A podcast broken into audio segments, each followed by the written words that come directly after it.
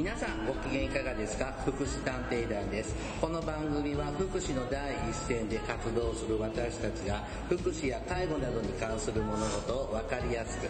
時にはポジティブに時にはネガティブに紹介したくさんの人に福祉について理解を深めてもらうことを目的に配信する教養型トーク番組です。私は社会福祉士のケリーです。介護福祉士のアグーブタです。栄養士のアンチョビです。社会福祉士のマスカルポーネです。はいよろしくお願いします。さあえっ、ー、と私はですね今ちょっとおやつを食べながらえっ、ー、とちょっとお行儀悪いですが収録をしておりますがこれはシフォンケーキですか？これはパウンドケーキです。あパウンドケーキね、はい、あまり違いがよくわあえらいちょっとこれ緑色してますけど。お気づきですか？それは、うん、それ。地元産の。地元産のほうれん草パウダーを。ほうれん草入ってるの？これ。全然ほうれん草の香りがしなほうれん草臭くないというか。ありがとうございます。野菜嫌いの時に食べやすいような感じですね。他にもいろいろちょっとパウンドケーキ用意してもらってるんですがいやそんこんな接待してもらうためにちょっと取材に来たわけではないんですけど。ケギさんにはいつもお世話になってますから。まあ世話してますかね。これはこちらで作ってるんですか？そうですねあの私たちの事業所の方で利用者さんたちが作っている商品になります。なるほど。お菓子作ってるんですね。スイーツ作ってるんですね。さあえっ、ー、と前回にね引き続いてですね就労継続支援 B 型のね施設にお邪魔しております。で、えー、と前回はねあの就労継続支援 B 型という社会福祉施設っていうのがどういうものなのかというお話を、はい、えー、としたんですが今日はですねその就労継続支援 B 型、まあ、昔的な言い方をすると作業所では実際にどんなお仕事をしていたりとか、えー、とどんなものを作っているのかというような具体的な話を、えー、と聞かせてもらいますね。でその詳しいことは本編の方で、えー、と聞かせてもらいます。であの前回ですね、えー、と就労継続支援 B 型についてお話をしていた時に、えー、とこう対象者はい、こういう就労継続支援 B 型を利用できる方とはどのような方が対象になるのかというお話をしていた時に一つ50歳に達しているものというのがその対象になるという話が出ててなんで50歳なのという話をちょっと触れたんだけどちょっと分からずに 終わってしまったのでいえいえいえ。であのちょっとねいろいろ調べてみたんですけれどもあのちょっとややこしい話なんですがあの50歳になるといわゆる障害の程度をちょっと重く見るような、な、な、なんちゅう、内々的な暗黙のルールみたいな、あ暗黙なルールってわけじゃないけど、まあ表立っては出てこないですけど、ちょっとそういう見方をするルールがあるそうなんです。で、あのー、そうすると、あのーこういう就労継続支援 B 型とかでもこの程度の障害の方は利用できるけどちょっとそれより軽いと対象にならないみたいなあの基準というかルールがありまして50歳に達し達してる障害者はより重い状態で見てもらえるとまあ多分半ば自動的にこうちょっと軽い判定を受けてても利用できる対象として見なされるという見方ができるようなんです。ちょっとこれは行政の方にね、ほんと直接聞いた方がいいのかもしれないけど教えてもらえますかね？そうですね。なかなか答えが返ってきなさそうな。というのはですねこの障害者の今の福祉サービスの仕組みは平成18年から障害者自立支援法平成26年だっけ25年だっけ。その頃に障害者総合支援法っていうのにちょっとモデルチェンジをしてで今も小さなこう改正とか変更が、えーと、繰り返し行われてるんですけどどんどんこ繰りそういう改正を繰り返してるうちに何か複雑になってきてちょっと細かいところまでついていけてないのが現場の声から。であの市役所の人もついていけきれてないのが現状かなというのが本音の場面なのかと思いますが、まあ、ちょっとそういう年齢的な仕組みから50歳に達しているものというようなこう利用対象の文言が入ってたかというような見解で、えーと、番組的にはしておきますね。ではね、あのー、本編の方に移ってですね、えーと、こちらで、えーと、こちらを具体例に就労継続支援 B 型の取り組みについて、えー、と紹介してもらいますのでよろしくお願いします。よろしくお願いします。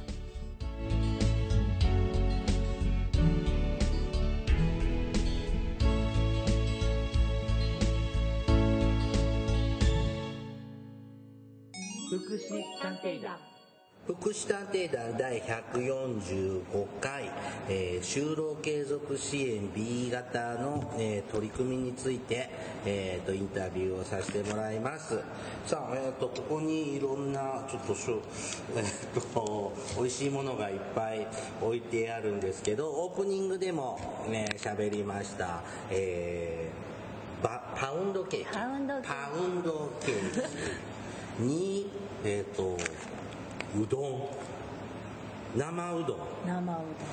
どん。とこれなんです？これは柿の柿チップになって柿チップ。はい。へこれは、えっと、こちらの就労継続支援 B 型の施設で作ってるんですか？はいそうです。売ってるの？売ってるんです。すごいですね。あの、全国的にこう、就労継続支援 B 型の施設なんかどんな取り組みしてるのかなとこう見渡すと、食べ物系って割と作ってますよね。で、あのー、私も昔そのようなタイプの施設で働いてた時は、はい、あのクッキーを焼いてましたね。あの死ぬほど 焼いててであのつまみ食いばっかしてて 給食が食べられなかった。あの焼きたてって柔らかくて美味しいですよね。ね。はい。そうえっ、ー、とこのような商品、えーとこちらさんではケーキとかこのうどんとか柿チップとか他にもあここもクッキー作ってるんだ。あそうです。あとドーナツ。はい。えー、とかビスケットラスク。ビスケットとクッキーって違うんですか？ちょっとクッキー違うんです、ね、ちょっと違うんです、お伝えしづらいんですけどちょっと違うんです。なんか商標的になんか成分が違うんだよね。クッキーとビスケットってねうん、そそうですね。なんかケンタッキーフライドチキンのあのビスケット食べた時びっくりしませんでした？あのあれパンじゃないの？って思いましたけどなんかね決まりがあるみたいですね日本ではね。で、えーと、となんでこうこれらを障害者さんここを利用している障害者さんが作ってるんですか？あこれあれ誰もコメントしないんだけど。最初はですね、はい、えっ、ー、とまあこの土地柄。はい、この地域が。この地域でですねやっぱり農家が多いっていうところで、はい、確かに何もないですもんね。のと電波でしかないですもんね、それとあとその、まあ、受産施設っていうところで、はい、やっぱり例えば100均の袋詰めなんかっていうのをやっていてもなかなか工賃が上がらないっていう、まあえー、そういった理由から、えー、大きな野菜を乾燥する機械をえー、導入してですね。で、えーまあ、そうすると、ね、乾燥させるので、えーまあ、地元で採れた野菜の、まあ、いわゆる規格外品なんかがあ B 級品 C 級品ですね、うん、そういったものが使えて、えーまあ、農家さん地元の人にとってもいい。で、それで商品を作った私たちにとっても安価で手に入れることができるっていうところで、まあ、そういう乾燥機を入れて。でじゃあその乾燥機をどう使うんかっていうので、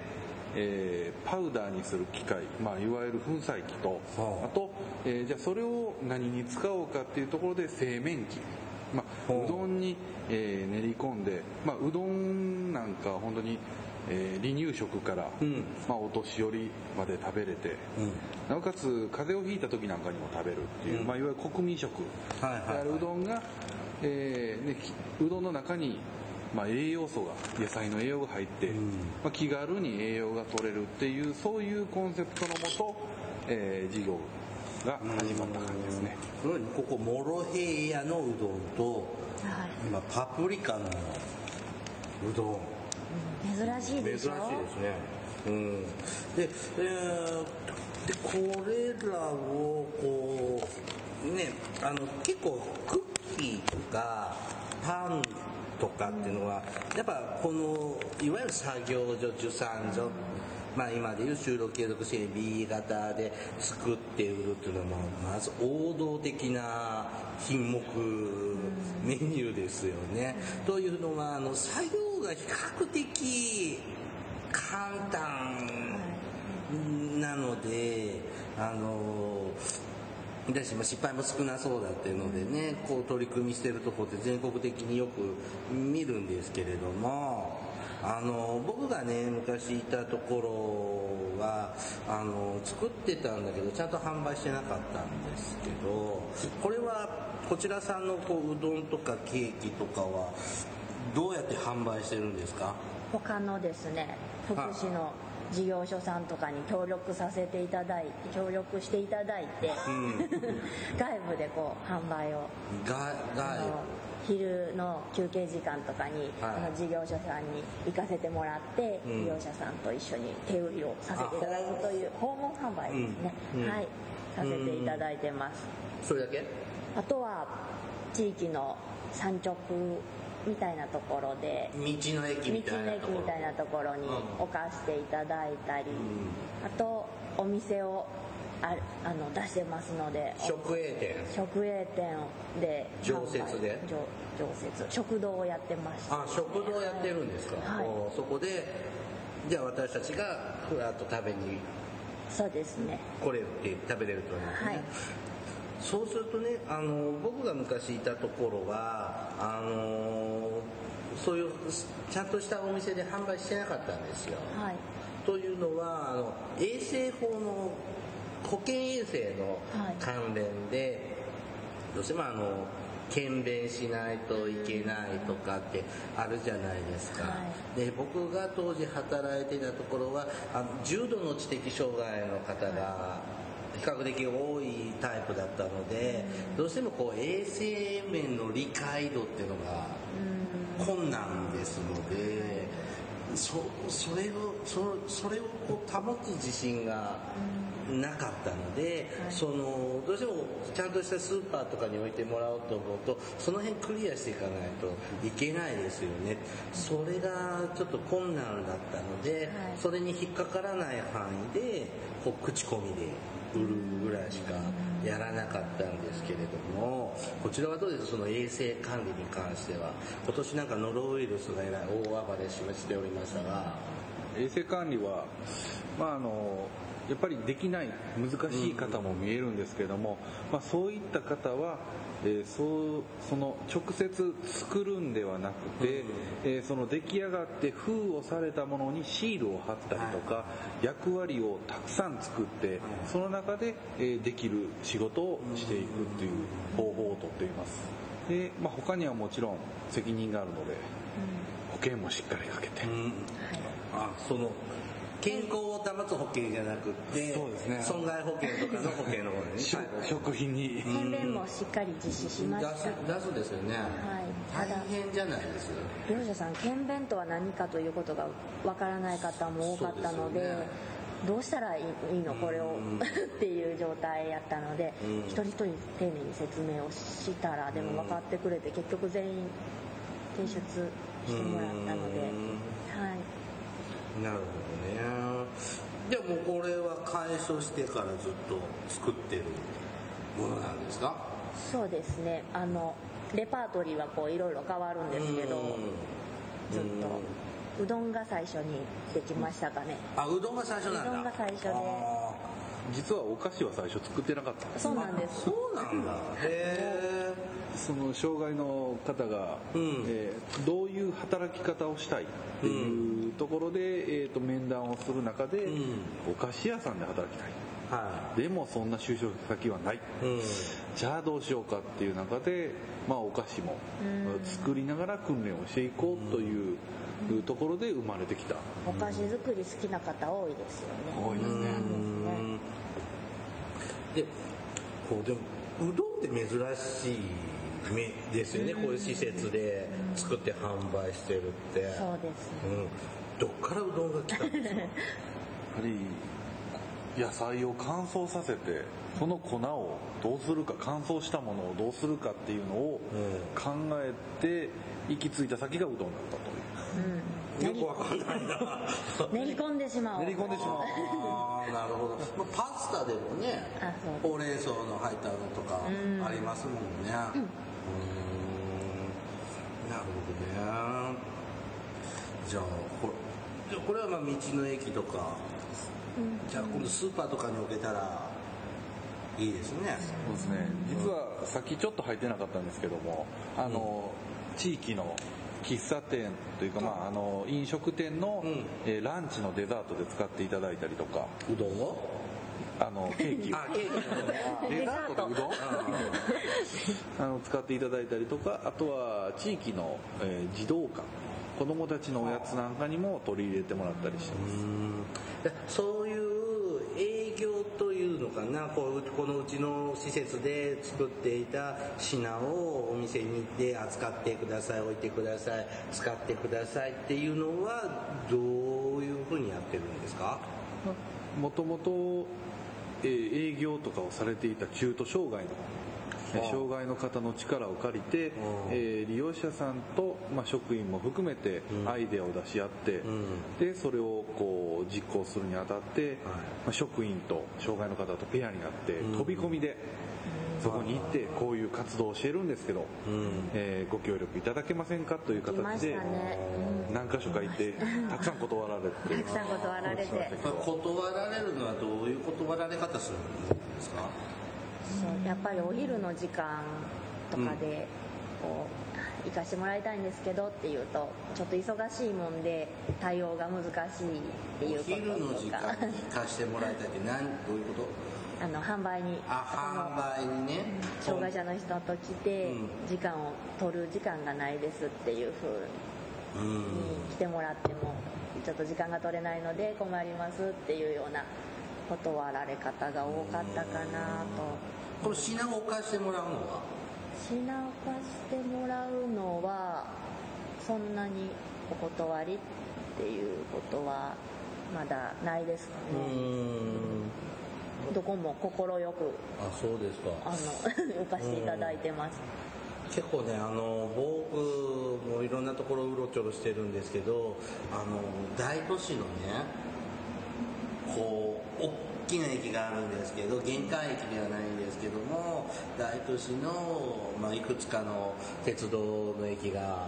こうくっついてる駅が大きな駅があるんですけどそこにね朝7時半ぐらいとかになると知的障害者がですね自分の施設で作ったパンを持ってきて露店、えー、路上で売ってるんですよ、はい、パン買ってパン買ってって。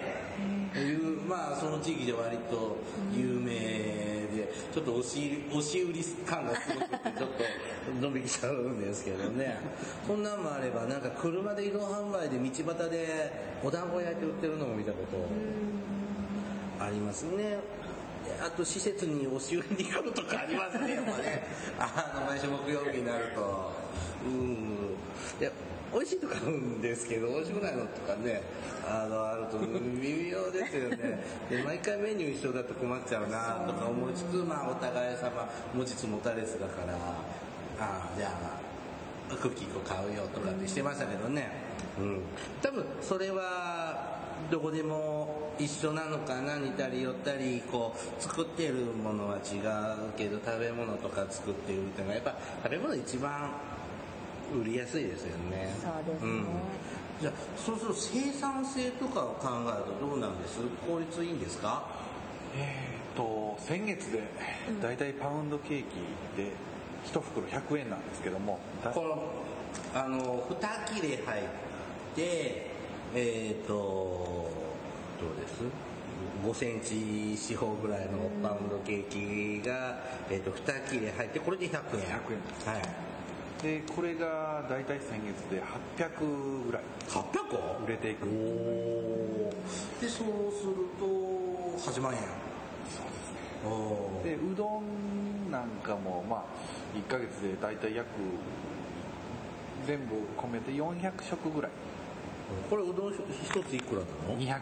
円。250円が400個 ?10 万円。えー、ほんで、ほでこ食べ物系こうやって売るじゃないですか。はい、他食べ物だけなんですこここちらさんは。そうですね。主には食べ物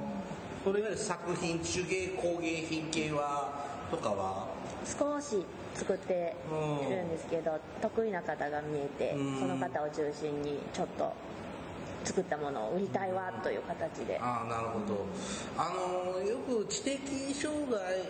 のこう知的障害者がよくたくさん利用されているような作業所だと、はい、あの縫製ミシンでなんか物作ってるようなところっていうのはよく見かけるタイプかなって思いますね。あと、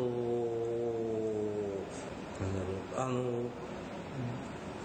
僕がやったことあるのはヘチマ水作って売ったりね。ヘチマ水。はい。ものすごい天然。自然の恵みで。でヘチマのたわし作って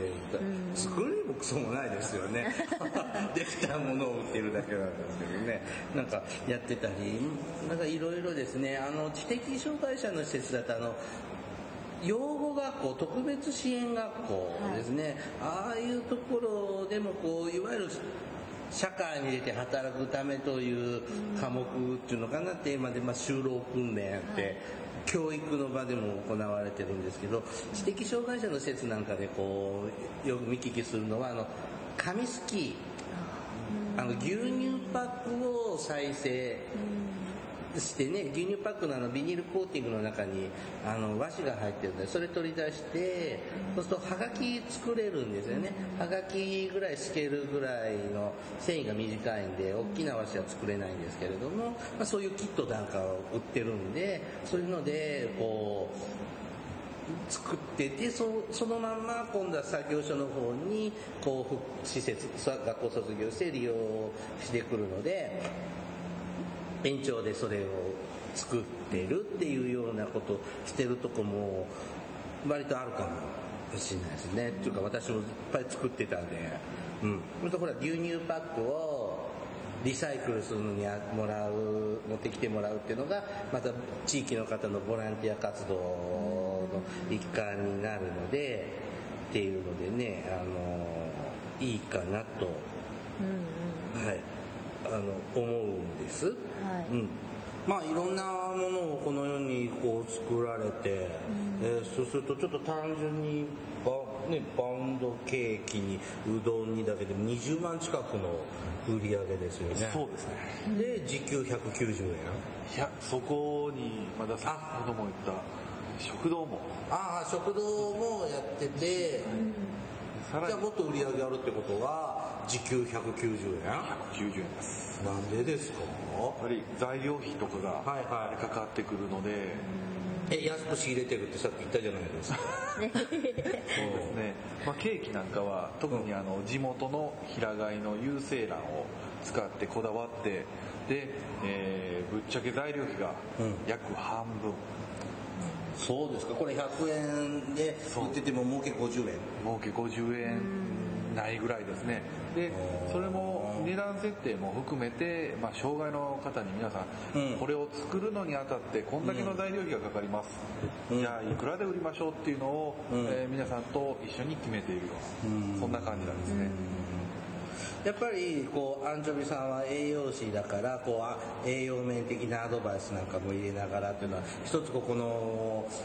作業所の強みですよね。そうですね。こう利用者さんと新しい商品をこう作ったりする時にやっぱり栄養のことも考えてアドバイスをできるようにと思って、例えばこのパプリカのうどんなんかはどういうこうこう配慮というかアイデアを入れて。アプリかアプリか。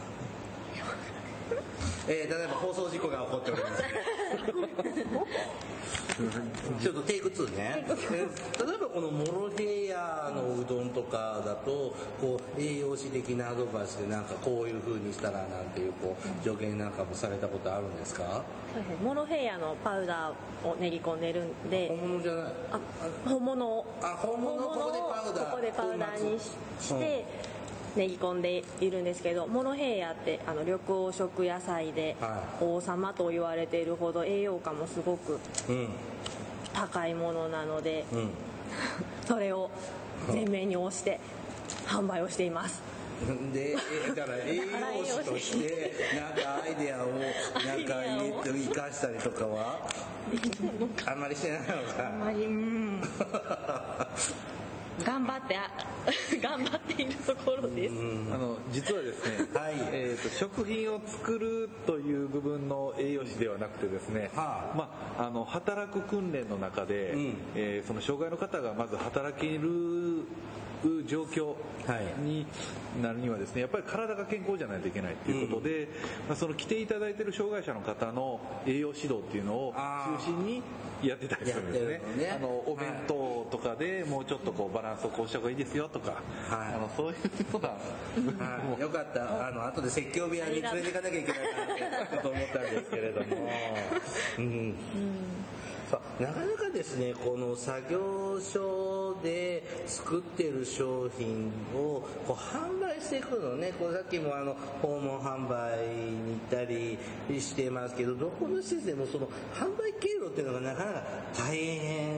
ですよね。あのこちらさんはね、まあ、訪問販売とか食堂をやったりなんてされてるようですけどもこの辺の界隈の他の作業所なんかはどんな様子なんでしょうね？あのある作業所やともう営業の職員さんっていうのが1人おって、うん、営業だけこう回って販路を広げるっていう作業所もあるというのを聞きましたけど。でもうそうですね。あとはイベントで、地域の祭りとかでバッと販売するところとか、そうですね。私も行ってますね。バザーですよね。そうですね。はいはいはい。うん、うん、あと普段はそのまあ道の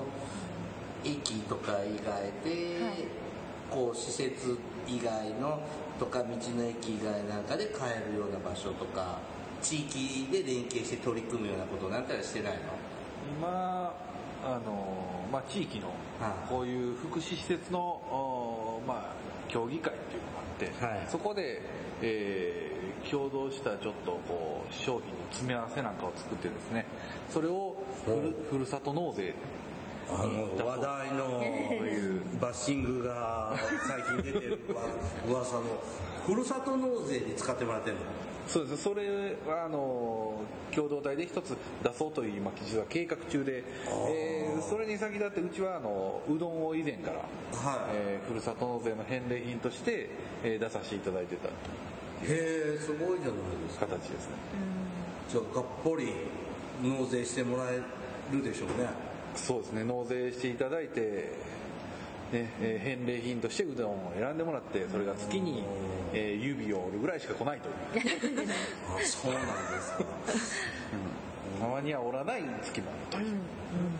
はあどっかのお店なんかパソコンもらえたりするらしいですよね。すごいですね とまあ、地域の他の施設なんかはあのジャムを作ってるところなんかは、うん、えー、ゴルフ場のコンペの景品とか、こう使ってもらってるところがあったりとか、まあ、そこの施設はそれ以外にもあの近くの、まあ、ベアリング工場をなんかのそういうこう工業品の仕事なんかも受けたりしてる。ああそうですね。あの受産施設作業所よく内職とか下請けのね仕事を受けてますよね。あのやっぱそれはその施設のある地域の産業とリンクしやすいですからやっぱ工業が盛んな町だとそういう機械の組み立てとか選別とかっていうような仕事を分けてもらったりするようなとこもありますよね。僕もなんかそういう廃品回収みたいな廃品回収じゃないけどそういうのをやったことありますね。なんか結構景気に左右されるって言って。ありますあります、うん、聞きます。あのこういう障害者の作業所で人件費払うより、うん、中国の方が人件費が安いんでって言って仕事を取られちゃいましたよ。あうん、なるほど。でちょっと国際関係が悪くなったんで、はいはい、帰ってきたっていうのがね あの昔ありましたね。なんでやっぱりねその僕がいたところなんかはその紙あ箱を売る仕事してたんですけど、あの原油が高くなって紙の値段が高くなったんで、その箱を依頼する企業さんが箱を注文しなくなったんで、結局こっちに仕事回ってこなくなって、あの終わっちゃったみたいなのとかね。あのありましたね。うん。本当景気でだから本当にあの景気が悪くなる前って給料が本当に3万とか払えてたんですけど、はい、本当にあの IT バブルがはじけた頃以降かな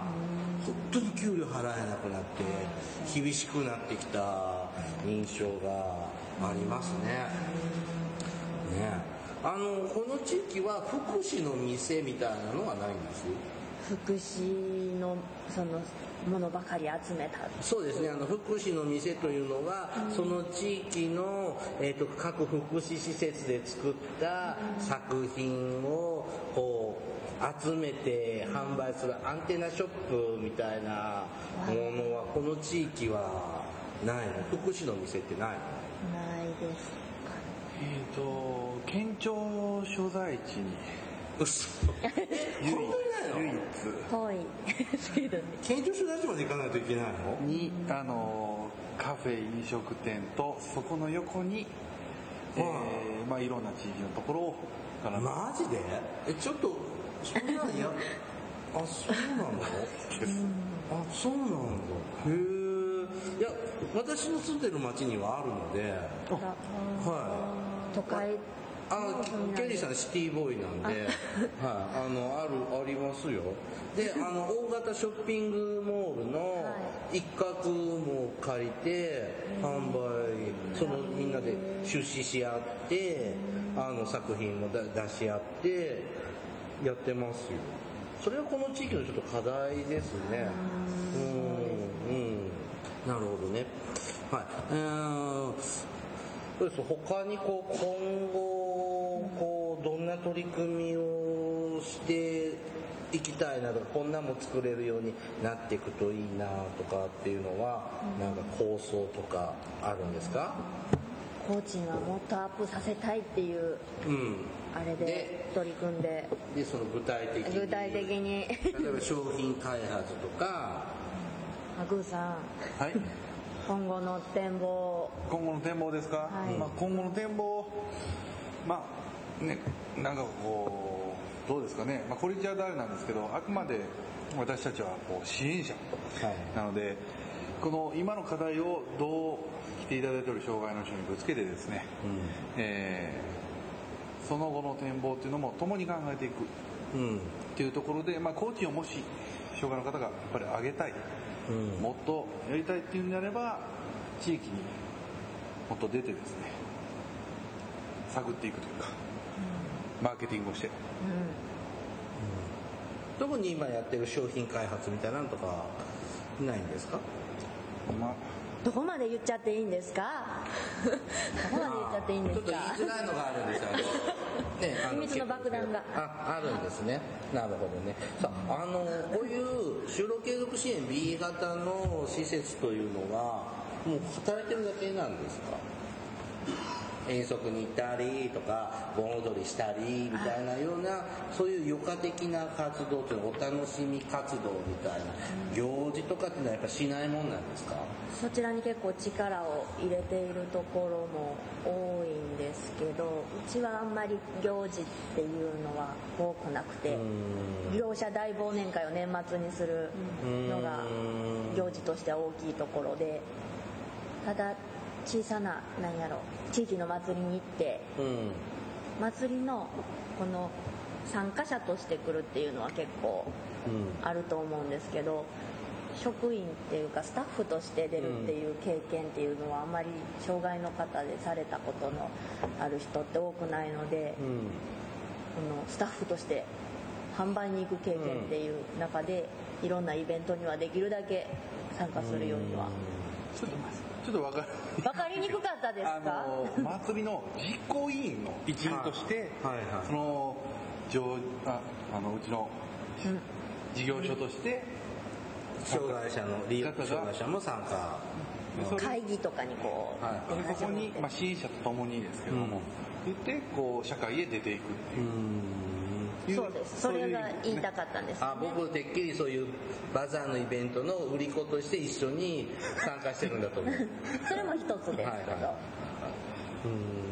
さあの就労継続支援 B 型っていうのは、まあ、ここで働く訓練技術を身につけて、まあ、次のステップに上がってってもらえるように支援するのが目的なんですけども、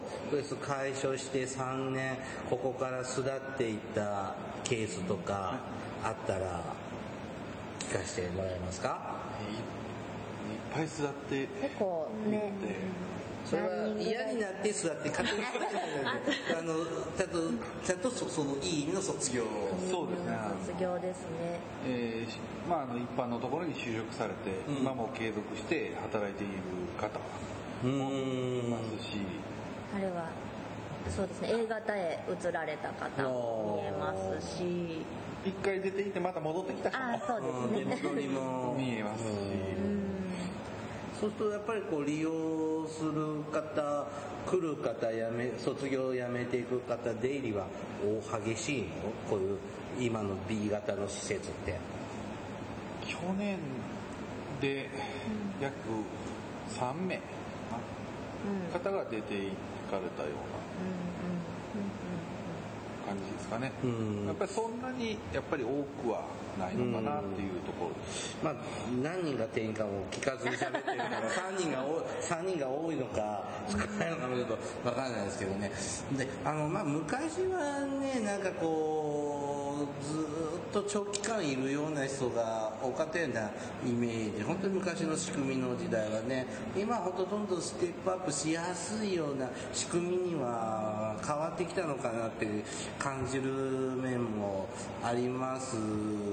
ね。そうするとこうちゃんとね社会的に自立できていけるようにここが一つ障害者にとってスタートとなるっていうところですよね。でこれ多分全国的に基本一緒のはずなので、あのね、あの、なかなかね、難しい方もいらっしゃるでしょうけどね。で、この食堂をやろうとし、っていうのは、これもどういう発想で？あ、食堂ですか、うん、食堂はえー、やっぱり地域柄ですね仕事を探しに行くと飲食店とか洗い場の仕事っていうのが割と障害の、えー、募集の枠の中であって、うん、じゃあ実際の訓練として、うん、えー、できるように食堂もやっちゃおうと。いうところが、まあ、始まりで、ね、そうですね。うどん売ってて、うん、あれ一杯いくらだっけ？250円はい、はいお得ですね。お得です。さっきのケリーさんの言ってたアンテナショップみたいな、うん、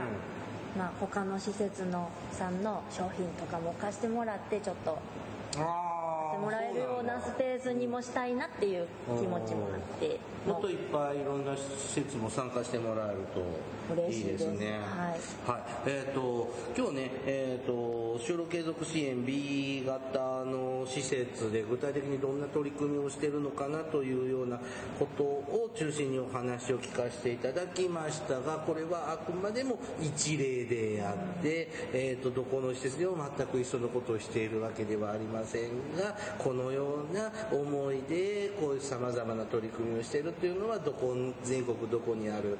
えーと、と B 型の施設も同じじゃないかなというようなイメージで聞いていただけたらよろしいかと思いますね。はい。いい時間になってきたと思いますので本編はここまでにします。ありがとうございました。ありがとうございます。This is 福祉探偵団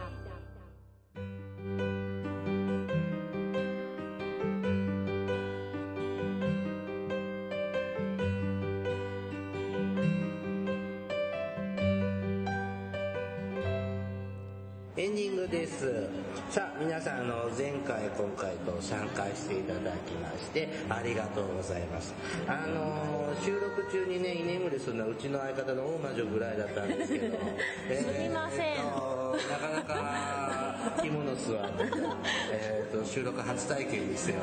なかなかですねあの後でしっかり発声会を行いたいと あの思いますけども。さあどうでした？実際こうやって喋ってみて皆さん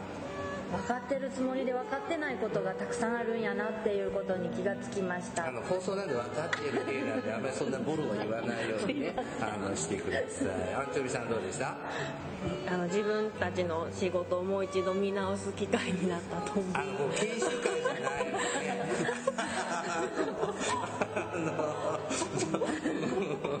じゃあグーブタさんどうでした？そうですねあの社員教育というか OJT の必要性が改めて感じてしまいました、はい、あの私はただインタビューに来ただけであの気づきとかあのそういうようなあの社員研修ではあの来たわけじゃないんですけども、ね、はいあの役に立てればよかったのかなとあのリスナーの皆様にはちょっと申し訳ないかもしれないのでねあのですがあの、まあ、実際ですねこう障害者の福祉施設本当に一番多いパターンよくあるのがこの就労継続支援 B 型と、まあ、生活介護というね、まあ、デイサービスのタイプが一番多いのかなと思います。やっぱ B 型っていうのはこう障害者福祉施設の本当古くからあるタイプのねあの施設で。で、えーと、取り組み的にも長い歴史のもあるしあの地域にもね根ざしているこう活動のしやすいところなのでこう障害者の福祉の啓発とかこう質の向上の発信になるねところにもなると思いますのでねこれからも、えーと、引き続きこちらさんでも頑張って取り組んでねでさらにですねあれですねこの給料も給料と言わないね。コーチ。コーチ。コーチ。ですね。コーチもあのアップできるようにねつながっていくといいですけどね。本当コーチング上げていくのが私たち本当宿泊するところですよね。うん手伝えばいいって話でもないし、まで任して任してたらいいんだけどまあ任せてほっといていいんだったらここ利用せずにねあの就職してきゃいいしってまあちょっとバランスも難しいところがありますけどね。あのぜひね皆さんも全国のね地域のイベントなどには大抵福祉施設のこういう作業所とかの出店って12件は必ずありますよね、はい、ぜひ手に取ってあのよいいなって思ったら買ってくださいですね、うん、そうですね、うん、でこちらさんは食べ物が多いって言ってますよね、うん、で僕がね働いてたところはねあんまり食べ物というかグッズ系が多かったんですけどね。あのー、作るこう作品を商品を開発するポイントとしてね噴出しやすいものをよく作ってましたね。噴出なるほど。た食べ物はさっきも言ったようにちょっと衛生の問題で、ちょっと僕のところは難しかったんでなくしやすいものしおりとか。なんだしおりってよくなくしません？あれ前買ったのどこ行ったんだろう？まあいいやもう一個買おうみたいな。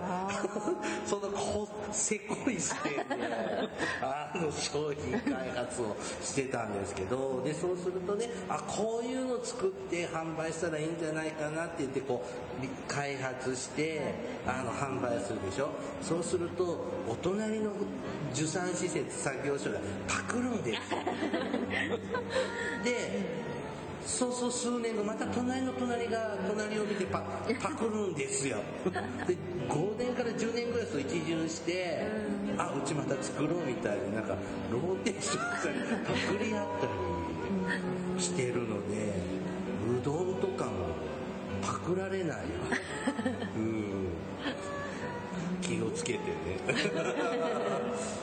まあ、持ちつ持たれずしかも作り上げ飽きたから一旦やめたのが数年ぶり復活なんてこうやっておりましたね。うん。あのままたね皆さんも本当に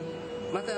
暖かい時期になるとあそういう地域のイベントも活発になりますのでねまたこちらもそういう出店の予定とかもあるんじゃないです、はい。ね、あのそういうところであの売っておりますのでまずそういうところで。で気に入ったら直接ねあの施設の方に買いに来てもらっても OK ですこれどこでも一緒のはずなので、あのぜひ一度、えー、手に取ってください。はい番組からのお知らせです。福祉探偵団では皆様から福祉や介護に関する疑問や質問不満や愚痴番組に対する感想やご要望を募集しています。もちろん普通のお便りも募集しています。お便りは E メールでお願いします。メールアドレスは福祉探偵団アットマーク Gmail.com 綴りは fukushitanteidan アットマーク gmail.com です。また福祉探偵団のツイッターがあります。ツイッター ID は福祉探偵です。ヘボン式ローマ字で福祉探偵と入力して検索してください。フォロワーを募集していますので、ぜひフォローしてください。えー、また、えー、福祉探偵団の Facebook も開設しています。Facebook ご利用の方は福祉探偵団の Facebook ページにいいねをクリックしてください。じゃあまた、えっ、ー、と、よかったら遊びに、番組に遊びに来てね。ありがとうございました。はい、もうこんな参考書いっぱい持ってくるいいように、えっ、と、気軽に手ぶらで来ていただけたらしっかり頭に詰め込んできていただけたらと思いますではそろそろお別れの時間となりました。お相手はケリーとアグー豚。アンチョビマスカルポーネでした。それではまた次回お会いしましょう。ごきげんよう。さようなら。さようなら